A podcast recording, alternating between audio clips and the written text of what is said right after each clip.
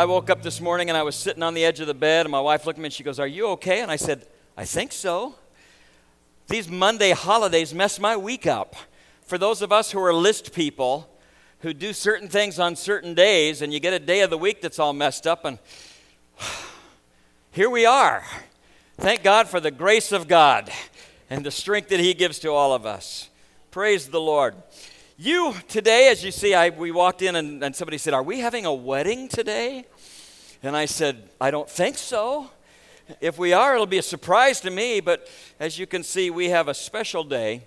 And we had hoped to be able to have this uh, celebration in both services, but uh, some family considerations were important, and so we're only going to be able to have it in a second. But I do want to tell you uh, that we have two young ladies today that have completed the progress through their girls' ministries and going to be crowned today as honor stars. And as I was sitting here this morning, I thought, how many of you that are here today have been honor stars? I know that through the years, Grace has had a number of them. I see some hands over here, over here, uh, over here. Fantastic. I just want you to know that um, even this is something that we get to see on a regular basis, but some churches never have any honor stars. It's quite a process. And, and so I want to thank those of you who've been involved in the lives of our girls, and some of you have been teachers and stuff, uh, that there's going to be a celebration. And if you want to, the, to eat the cake, you have to come back at the end of the second service.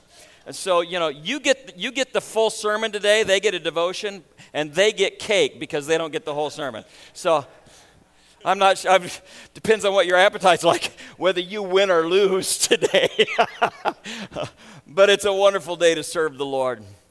If you have your Bibles, I'm going to ask that you would turn to Psalm 127, and I'm going to be reading verses 3 through 5. We're continuing on in the series that we've done for the last month or so about life and the family, when we've been talking about the family and how God's Word applies in each of the situations uh, that we face. Today, the title of the message is What is Really Best for the Kids? What is really best for the kids? Through the years of ministry, as I have sat in a number of courtrooms, I have been sitting there as a character witness for different individuals when their life was falling apart, when marriages were falling apart.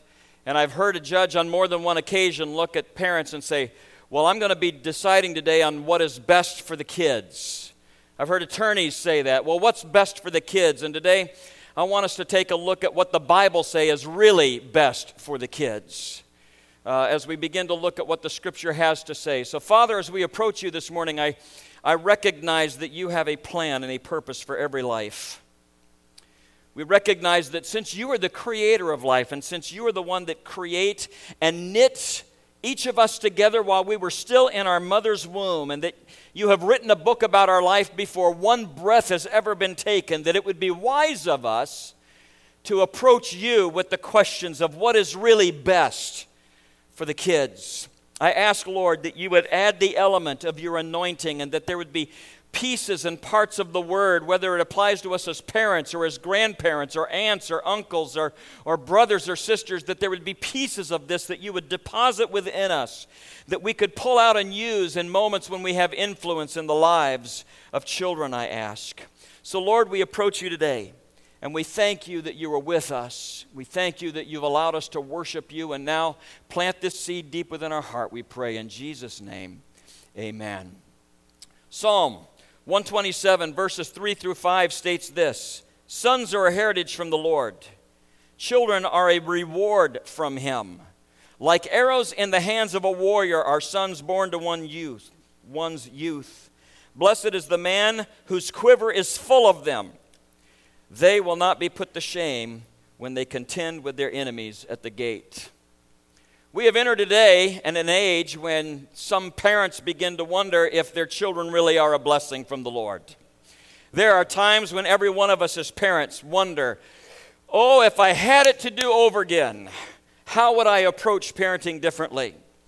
I find it interesting that as we approach this particular subject today, that there's a Camillus family that has been in the national news. You already know what I'm talking about. I was so excited when I heard a national news person mention Camillus until, what I, until I saw what the topic was about. About Michael Rotondo, who's a 30 year old man who had to be ordered to leave his parents' house. How many of you, and I'm not, I, you know, I'm not uh, saying that you ought to see this movie. How many of you remember a movie called Failure to Launch years and years ago? Some of you do, about a young man that just wouldn't leave his parents' house, would, was, was not going to grow up. I found it interesting as he was being shown in the courtroom, and he had a lot of things to say as this 30 year old young man. And every time they showed his parents, they were sitting together, and you could just tell they were going, I wish we could be anywhere else in the world but here. They went through all the things that the parents had done to try to help him. You know, they'd offered to give him $1,100 to find his own place. They, they offered him advice. You know, they said, sell all the things that you have of any significant value, your stereo, tools, whatever it is. You need the money and you have no place for that stuff here because it's all going with you. Apparently, his mother and father told him, listen, there's a, there are jobs available even for those with poor work histories like yours. Boy, they were bragging on him there, weren't they? They said, Go get one of those jobs because you have to work. And apparently, he ignored all of this from the time in early February when his parents ordered him with a court order to get out of the house. And so finally, after five notices, they had to take him to court. And after the judge looked at him and said, You, not, you must get out right now, his response to that was, This is outrageous. This is outrageous that I have to be thrown out after I've grown accustomed to a certain level of care. All of you are laughing because your kids are out of the house now, aren't you? The rest of them are going, oh no. What is a great parent? Is it someone who does everything for their child or everything for their children? Or is it someone who trains their children to do things? What is it that motivates parents, especially those who, who find that they feel the need that they've got to do everything for their children? Is it a desire to be needed? Is it a desire to be liked or thanked or praised? A need to be friends with their children? I believe that as we face this generation that we do a disservice to them by constantly serving our children and constantly doing everything for them that enables them to be lazy because they know they're going to be taken care of. It's also amazing how much our children can accomplish when they need to when they are on a mission, when they have a responsibility. I find it interesting, and this is coming from one who was involved with athletics throughout my life, the difference in the way that your coaches speak to your children and the way that parents speak to their children. I've heard coaches yell and scream things of encouragement, and parents go, I would never talk to my student that way or my child that way. And yet these children raise themselves in ability to try to reach the level of whatever accomplishment that they might have as responsibilities are put upon them. There's a book that's written by Lisa and Francis Chan called You and Me Forever, and there's a chapter within that book, and I, I use it a lot as I'm relating to people and, and, and counseling them in preparation for marriage and, and parenting. And there's a chapter there that I'm going to be using for, for much of what I'm going to bring forth to you this morning because it is, it's so valuable. But I would like us this morning, for the next few minutes, to look through the biblical prism at what parenting looks like through the desires and the commands of the Lord and what we can expect then from our children. There's an outline in the bulletin for you, and I would encourage you to take a look at that if you have it nearby and if you want to jot down some notes. I recognize that not everybody that is here this morning is parents. Some of us are grandparents. Some of you are great grandparents. Some of you know other children that are near you that you have some influence in their lives. Some of you may want to jot down some notes to give to your kids because I don't know about you, but I've discovered my children parent their children way differently than I parented them. And uh, I have had to be very careful in how I approach that. And I see a lot of heads nodding of grandparents around here this morning. But perhaps there's something, nuggets of truth that you can use this morning. But the first point I'd like to make is parenting in light of God's glory. I remember when I was a youth pastor and my children were very young that at that stage of my life, when my kids were very young, I was instructing the parents of teenagers on things that they could do that might bring greater health to their homes. There were many times that I was sitting there in that situation and I'm instructing these parents thinking, Oh, Lord Jesus, I hope that when my kids become teenagers, I can live up to everything I'm asking them to do. I hope that I'm not going to find in my own life that I'm inconsistent or that, uh, that even worse yet, that everything that I'm asking them to accomplish, I'm incapable of doing. And I remember thinking, Lord, just help me as I get to that stage where my kids are growing up to be able to apply the very truths that I am trying to teach. And I can tell you now that Cindy and I have lived through the years of, of raising our two children, that frankly, as we look back on it and we were discussing it, the greatest goal of our life as raising our kids was that someday they would love God more than they would love us that they would have a love for God that would be greater than their love for us. And that within that, we, we trust as parents that we help our kids to, to find their purpose in the Lord, to find their gifts and interest in the things that He has deposited within them, to find their security in Him and not the family and not us. And the best way to do that is to let your kids know that you love God more than you love them. That you love God more than you love them. The first way to do that is to be an example to them. For those of you that have already raised your kids, a word that we have for parents is this your children are way more perceptive than you think they are. They are experts at determining in your life what are just words and what are your values.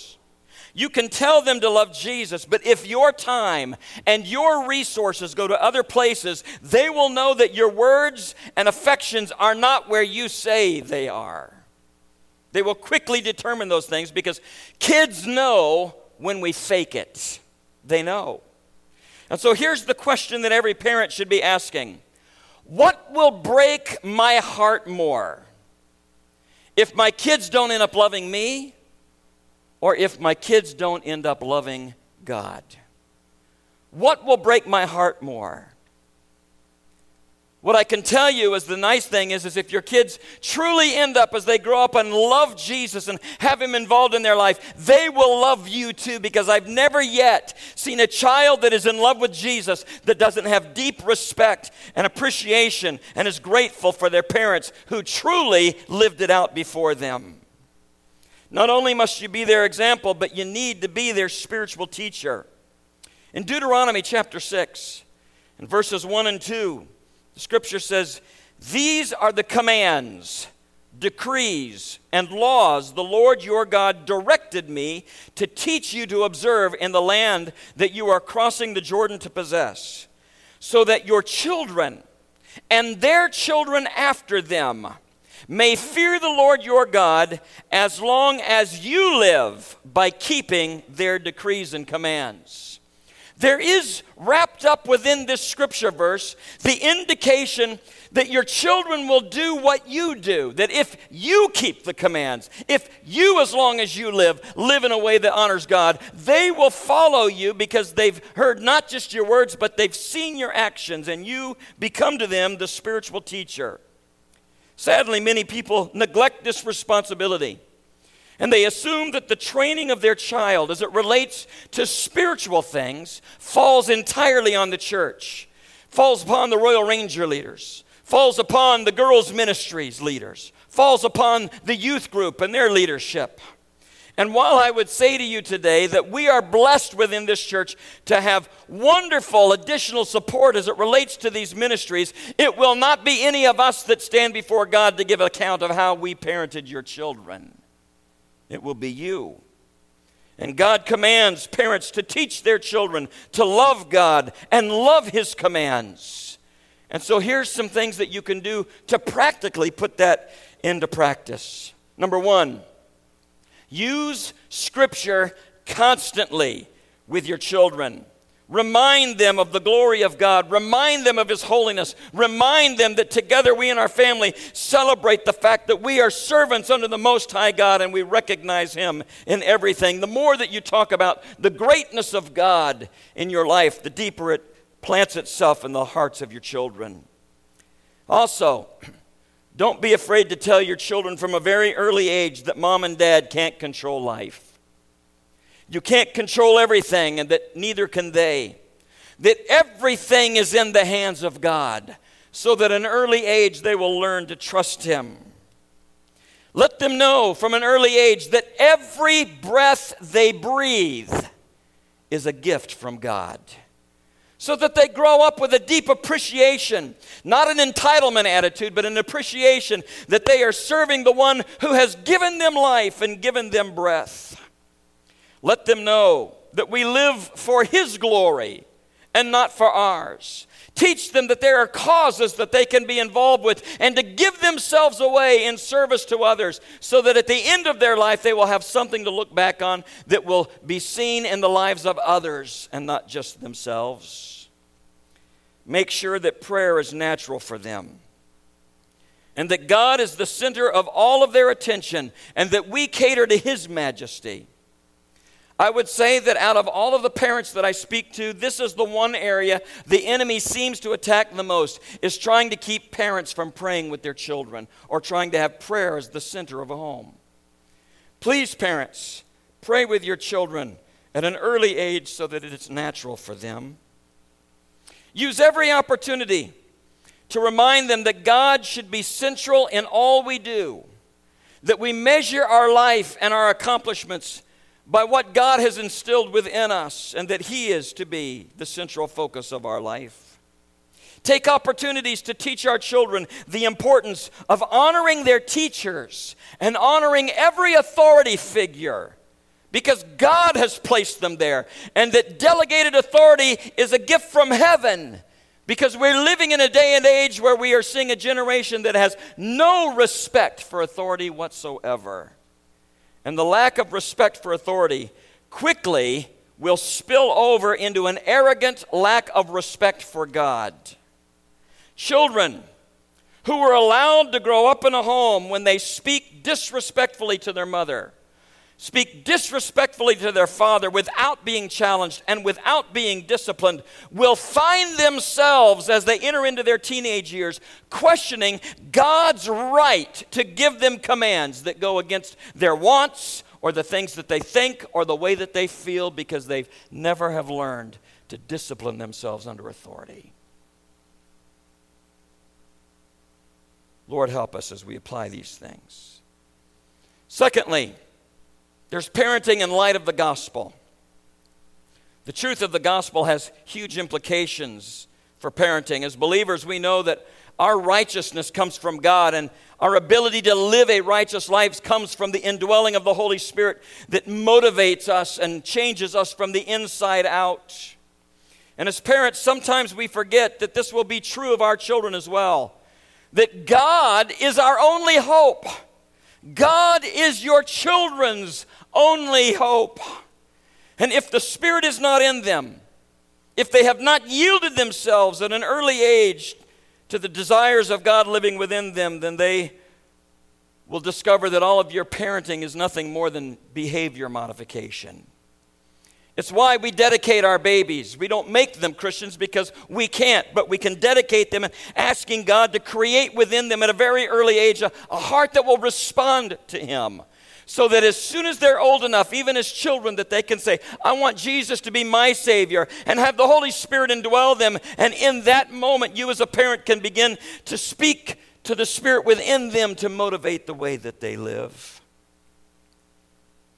A pastor friend of mine had an invitation to leave the church that he was pastoring and go to a new city to a church that had been through some difficult times and they had asked him to come because they felt that he had the skills necessary to help them get back on track.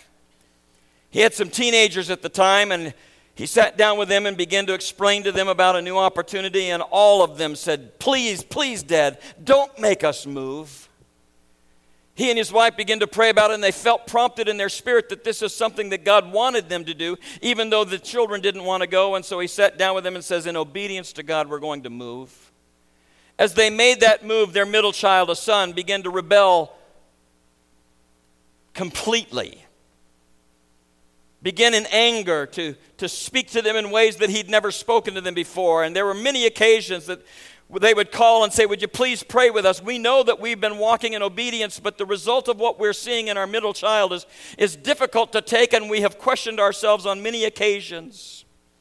There were times when that young man would say to them, I don't even want to go to church and you can't make me. And yet they held firm and said, You know what? As long as you're living in our house, you will abide by our rules and our family goes to church on Sunday. Not only that, but you will participate in the activities of our youth ministry. You will be there. Your mind doesn't have to be there, but your body will be there. And it was at a youth convention that this young man didn't want to go to, that God, through the Holy Spirit, began to knock down walls within his life. And something had happened within him, and he was transformed. And he came back home and he began to tell his parents, God spoke to me. I didn't want to go, but you made me go, but God spoke to me there. And then three months later, at a national youth convention, God solidified a call of God upon his heart and transformed him completely. And years later, he looked back and he said, That move was the best thing that ever happened to me. Thank you for not giving in to my wants, but standing firm and parenting me in light of the gospel. So, parents, when your children are rebelling, pray and then pray some more. The Holy Spirit can change them. He can speak to them in ways that you can't. He can direct them in ways that you can't. And He can transform them in ways that you can't. Just keep living before the Lord. Keep doing what's right before the Lord. And keep being a parent before God. And give God the opportunity to do that work. Thirdly, parenting in light of Christ's example. My wife and I are both preacher's kids. Some of you are going, oh, that explains a lot. We laugh because back in the day, and some of you will remember this, when we would have evangelists come or missionaries come, you know, churches that my folks pastored and her folks pastored, they didn't have the money to put them in a hotel. When, when they came, they stayed in the pastor's house or they stayed in somebody in the church's house, and some of you have hosted them through the past. But I was the only son in my family. I had two younger sisters, and so whenever we had a, a, missionary or an evangelist come, that meant I'm getting booted out of my room. And I had to sleep on the floor in my sister's room. How humiliating is that? Cindy remembers being booted out of her room on more than one occasion as well. And I remember telling my dad just about how absolutely unfair this is and that they needed to rethink their policy of inviting guests into our home if it was going to upset my ability to be able to sleep in my own bed. That did not go over well, I will just tell you. My dad sat down with me one time and said, I need to talk to you about something, son. He says, I know that you feel that this is unfair to you, but I want you to look at it through a different view lens. And he began to explain to me that every time that I had to be booted out of my routine, and every time an evangelist came and stayed in our home or a missionary, he said, I want you to start watching the way that people respond in the church. He says, because when they come to the altar and you see when an evangelist comes and people come forward and they get saved or they get filled and baptized in the Holy Spirit, or when, an, uh, when a missionary comes and you see people that are responding and suddenly they want to yield their lives to being missionaries, he said, I want you to understand none of this could happen if it wasn't for the sacrifice that you made. And that everything that takes place in the lives and the ministry of those people and every soul that they win to Christ, you will get a chance to be rewarded for because you sacrificed to make it possible. Well, my dad knew how to shut me up.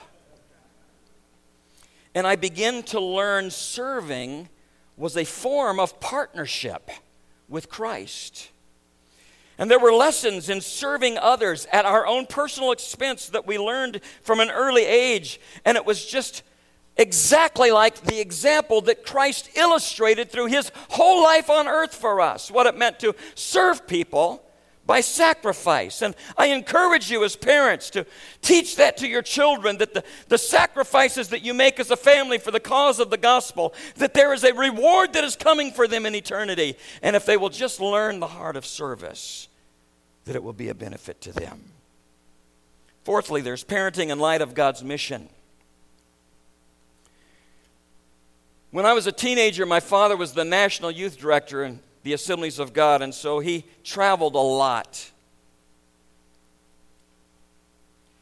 Again, because of the way that he had raised us as children, we understood that sometimes giving my father away so that he could travel and minister in other places was a form of partnership for us. And so we began to look at it not in what we were losing in the time that he had available to give to us, but we understood that this was a part of our ministry, this was a part of our family ministry in being able to send him. And we began to recognize that it was good for us to do this.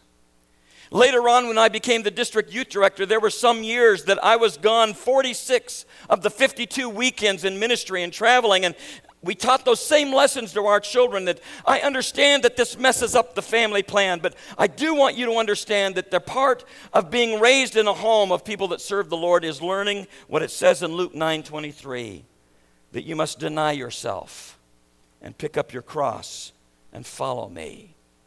It's good for our children to recognize, in this day and age, especially when we deny them very little, that there's an aspect of living and parenting in light of God's mission that we recognize that it's okay to deny ourselves some of the things we want and at times even family time so that the purposes of God might be accomplished. Good parenting means that showing your children that the mission is bigger than any of us Part of our family mission is to develop a loving family that exemplifies relationships that were meant to be, but the other part involves putting aside some family time from time to time for a greater mission that defines for us what it means to be selfless. And we need to teach our children to learn that we cannot separate our love from, for God from our sacrificial service to God. In fact, if we don't see and if they don't see their parents making sacrificial choices to serve for God, they will later question whether or not we truly believe what we say we believe. When you love and honor God, it will cost you something. And the sooner our children see that we are willing to make the sacrifices of time and of effort and of money, the less likely they are to ditch God at the age of 18 because they've seen inconsistency within our own homes. So make sure that the mission of God is the priority of your life and the priority of your home. Let your kids see and give them opportunities to join you in serving Him. And after they experience the joy of serving, the hope is that they will continue to serve Him for a life because they'll have seen how God rewards that long after you are gone. Fifthly, parenting in light of God's promises. Don't let a day go by in your home, parents, grandparents, aunts and uncles and cousins, where you don't talk about heaven. Where you don't talk about heaven.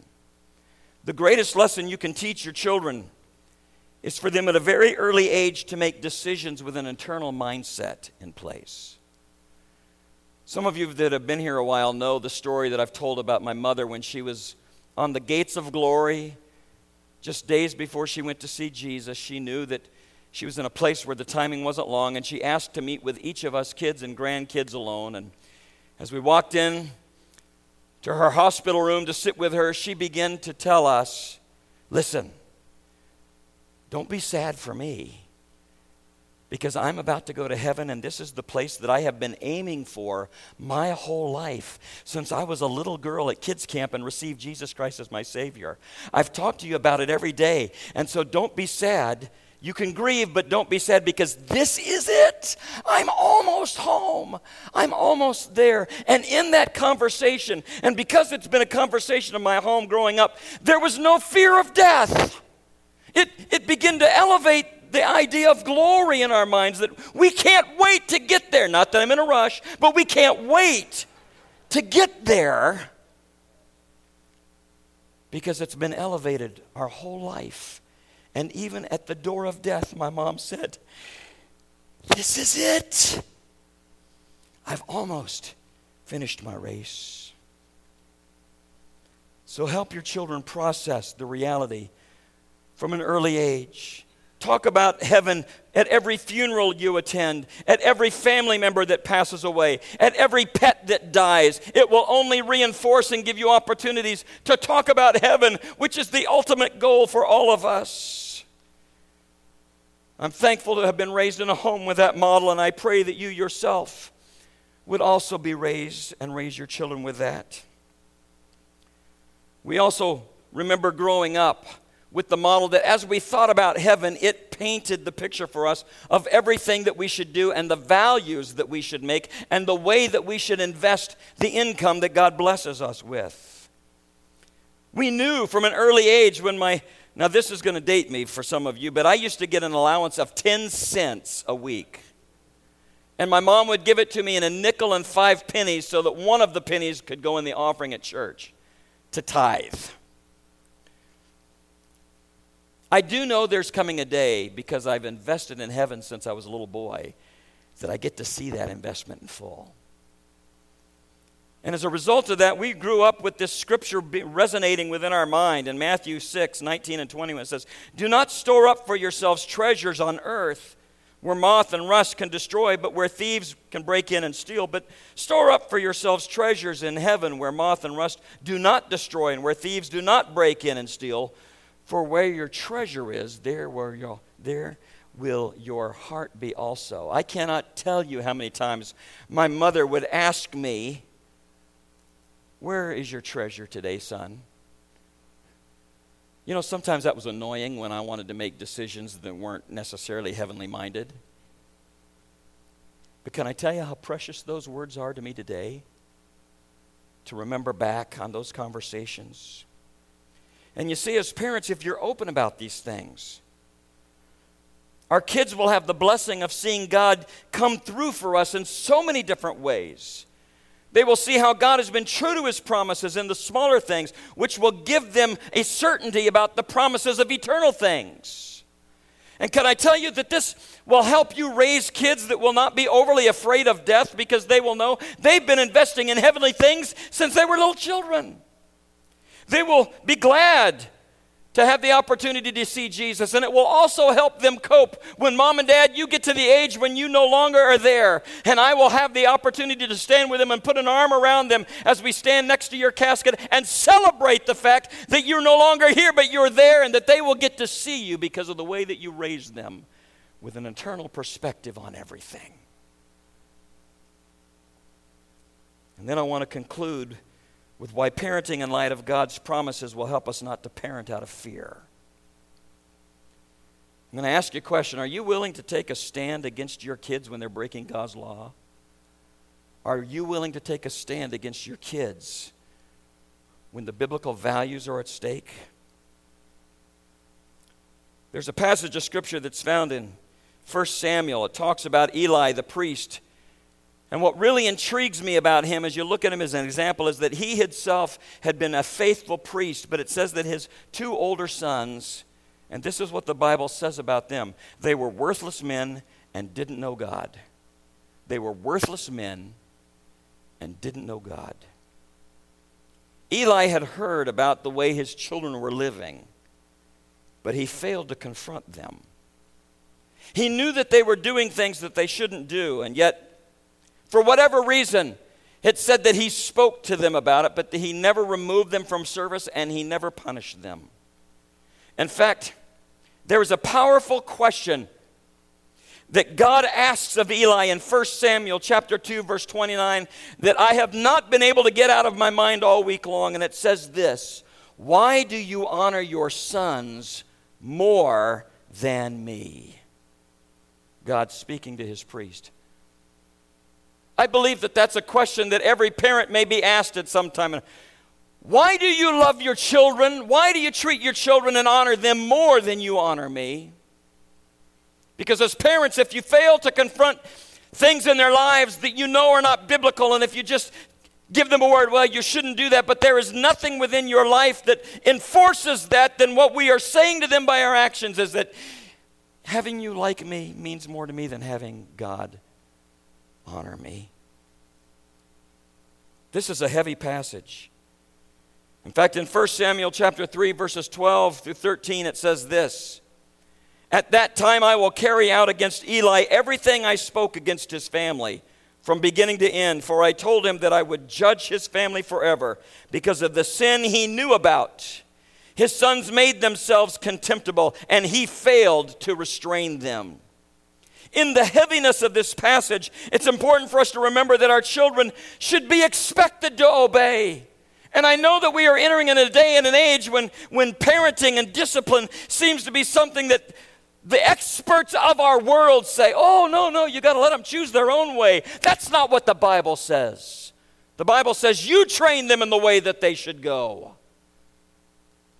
So God builds for us guidelines and guardrails, and He asks us as parents to stand there and to honor Him more than we honor our children, so that our children will have a chance to understand the heart of God and to be obedient to Him. Even as teenagers, they are not exempt from God's law. And when they struggle to decide whether or not to follow God on their own, we cannot back down from God's standard out of a fear that they might rebel if I'm a little hard on them. Only the Holy Spirit can change the heart of a child, but if you allow your children to live in a place where the Holy Spirit can do His work, then you're allowing God to do something in the one that He created and He knitted together. He's given them to you for the purpose of raising, but they belong to Him before they belong to you. And ultimately, they will stand before Him and give an account for their life. And God will say, Did you honor your children more than you honored me?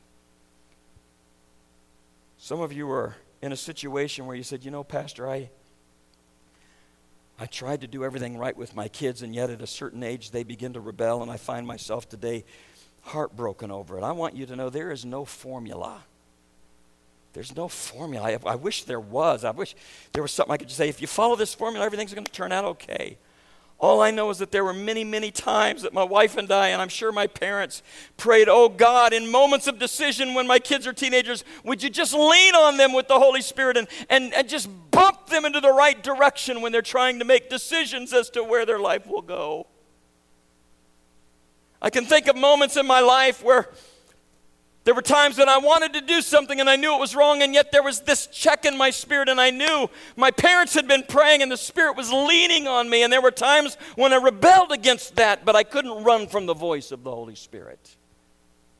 Oh God, help us to train our children in the way that they should go so that when they are older, they will remember these things. I'm going to ask the worship team to please come. It's very humbling as parents to recognize that we absolutely have to have the help of Christ as we pursue Christ likeness. Your greatest weapon as parents and as grandparents and as family members is prayer and the Word of God. Don't ever be afraid to continue to pray when you feel as if things are hopeless and helpless. Pray when you think things are out of your control. Pray because they belong to God first. God will be at work within them when you pray because the whole Bible is characterized by the pursuit of Christ to win us. And if He has gone so far as to die for us, He will never let your children run away when you're praying without a voice of the Spirit knocking on the door of their heart.